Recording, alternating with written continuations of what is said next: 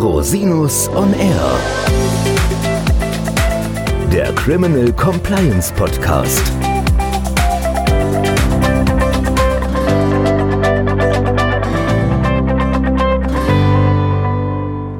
Herzlich willkommen zum Criminal Compliance Podcast. Schön, dass Sie wieder eingeschaltet haben.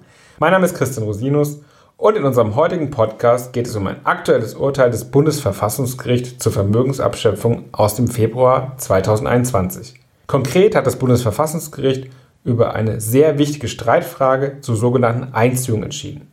Die sogenannte Einziehung ist ein Mittel des Staates, rechtswidrig erlangte Vermögensvorteile aus Straftaten abzuschöpfen. Dabei geht es in erster Linie darum, dass Tätern keine Vorteile aus Straftaten verbleiben sollen. Grundgedanke ist gewissermaßen, dass Verbrechen sich nicht lohnen soll. Die Einziehung kann dabei aber auch Dritte betreffen, die keine Straftaten begangen haben, zum Beispiel wenn sie fahrlässig verkannt haben, dass das Erlangte aus einer Straftat stammt oder etwa in Vertretungsfällen. Das kann insbesondere Unternehmen betreffen. In der Compliance-Praxis sind Einziehungsfragen deshalb ein Dauerbrenner. Worum ging es nun genau in dem Urteil des Bundesverfassungsgerichts? Der Gesetzgeber hat die Regelungen zur Einziehung im Strafgesetzbuch zum 1. Juli 2017 neu geregelt. Die gesetzlichen Vorgaben und die praktischen Probleme, die damit verbunden sind, sind damit natürlich immer noch ziemlich frisch. Vor der Reform regelte der sogenannte Verfall die Vermögensabschöpfung. Der Verfall war in aller Regel ausgeschlossen, wenn wegen der betreffenden Tatvorwürfe bereits Verjährung eingetreten war. Nach neuer Rechtslage ist die sogenannte selbstständige Einziehung anzuordnen, wenn eine Verurteilung ausscheidet, aber die Voraussetzungen der Einziehung im Übrigen vorliegen. Die selbstständige Einziehung ist dabei von der Verjährung der Straftat entkoppelt worden und verjährt ihrerseits erst nach 30 Jahren. Brisant ist dabei insbesondere, dass die selbstständige Einziehung nach den in dem Gesetz geregelten Übergangsvorschriften in 316h Satz 1 Einführungsgesetz zum Strafgesetzbuch auch auf Taten anzuwenden ist, die vor Einführung des Gesetzes bereits verjährt waren. Das heißt, die Taten, die bereits vor dem 1. Juli 2017 verjährt waren, können dennoch zu einer Einziehung führen. Das ist in der Literatur und insbesondere auch der Praxis auf heftigen Gegenwind gestoßen, denn Stichwort ist hier das sogenannte Rückwirkungsverbot und der Grundsatz keine Strafe ohne Gesetz. Im Verfassungsrecht gelten für eine Rückbewirkung von Rechtsfolgen strengste Maßstäbe. Rückwirkende Straftaten sind sogar komplett verboten.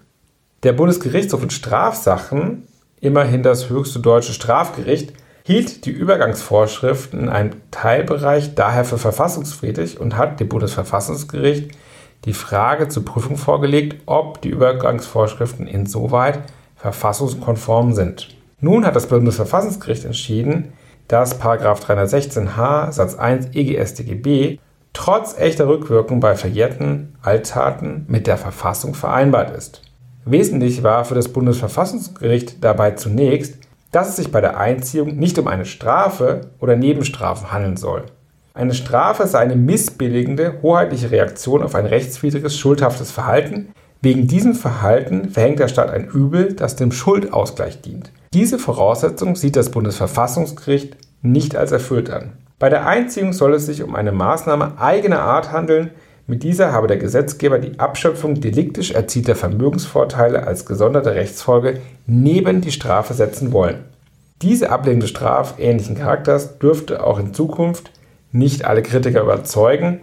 Ein starres Rückwirkungsverbot, wie es für Strafen gilt, schied nach dem Bundesverfassungsgericht damit aber aus. Dennoch handelt es sich nach dem Bundesverfassungsgericht bei der selbstständigen Einziehung verjährter Erwerbstaten um eine sogenannte echte Rückwirkung, soweit die Verjährung schon vor dem 1. Juli eingetreten war.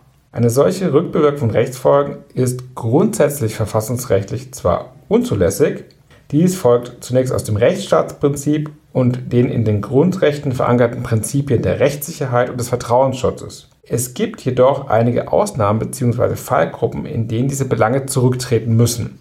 Der Bundesgerichtshof hatte zuvor keine dieser Ausnahmekonstellationen als erfüllt angesehen. Dagegen sieht das Bundesverfassungsgericht die echte Rückwirkung hier ausnahmsweise aus überragenden Belangen des Allgemeinwohls als gerechtfertigt an. Maßgeblich sei insoweit die erwähnte Intention des Gesetzgebers, dass dem Täter keine Taterträge belassen werden sollen, selbst wenn eine Strafverfolgung ausscheidet. Die Einziehung soll dabei insbesondere auch die Rechtstreue der Bevölkerung stärken. Das Bundesverfassungsgericht zieht hierbei Parallelen zum deliktischen Zivilrecht. Auch dort sind missbilligende Geschäfte nichtig und rückabzuwickeln oder zumindest anfechtbar. Der Bereicherte ist in solchen Fällen nicht schützenswert. Sofern der Gesetzgeber ein Verhalten als Straftat bewertet, handelt es sich hierbei um die schärfste Form der sozialethischen Missbilligung. An dieser Einordnung würde auch der Eintritt der Verjährung nichts ändern, weil hierdurch keine nachträgliche Billigung des Verhaltens eintrete. Vor diesem Hintergrund soll der Vertrauensschutz der von der Einziehung Betroffenen zurücktreten. Diese Bewertung trifft das Bundesverfassungsgericht allerdings nicht nur für den Straftäter selbst, sondern auch für Drittbereicherte wie etwa Unternehmen, sofern bei diesen die Anforderungen der Einziehung vorliegen. Der Gesetzgeber habe mit den gesetzlichen Voraussetzungen dabei sichergestellt, dass insoweit keine schützenswerten Dritten erfasst würden. Es lässt sich trefflich darüber streiten, ob diese harte Bewertung gegenüber Drittbereicherten überzeugt, denn praktisch sind die Anforderungen für eine Dritteinziehung eher gering. Für eine Einziehung gegenüber Unternehmen kann es bereits ausreichen, dass der Täter für das Unternehmen gehandelt hat. Dabei kommt es nicht einmal darauf an, ob Leitungspersonen gehandelt haben oder ob diese Kenntnis hatten. Dennoch werden bereicherte Unternehmen damit unter Wertungsgesichtspunkten einem Täter gleichgestellt. Unter Umständen können nur noch nach Jahrzehnten böse Überraschungen für Unternehmen drohen. Insoweit ist es besonders wichtig, dass sich auch Unternehmen im Zusammenhang mit Ermittlungen gegen Mitarbeiterinnen und Mitarbeiter strafrechtlich beraten lassen, um etwaige Einziehungen zu verhindern oder die Folgen hieraus zu minimieren. Herzlichen Dank, dass Sie sich für die Zeit genommen haben, den Podcast zu hören. Falls Sie noch Fragen haben, wenden Sie sich bitte jederzeit gerne an mich unter info at rosinus-on-air.com. Bis zum nächsten Mal. Ich freue mich auf Sie.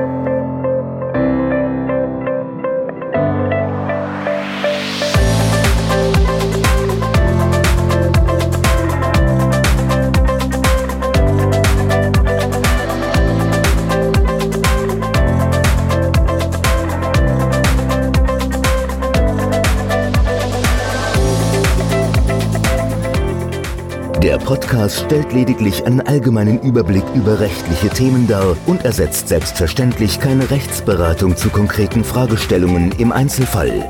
Bei Fragen wenden Sie sich an Rechtsanwältinnen und Rechtsanwälte Ihres Vertrauens, natürlich auch gerne an uns. www.rosinus-on-r.com oder unter www.rosinus-partner.com.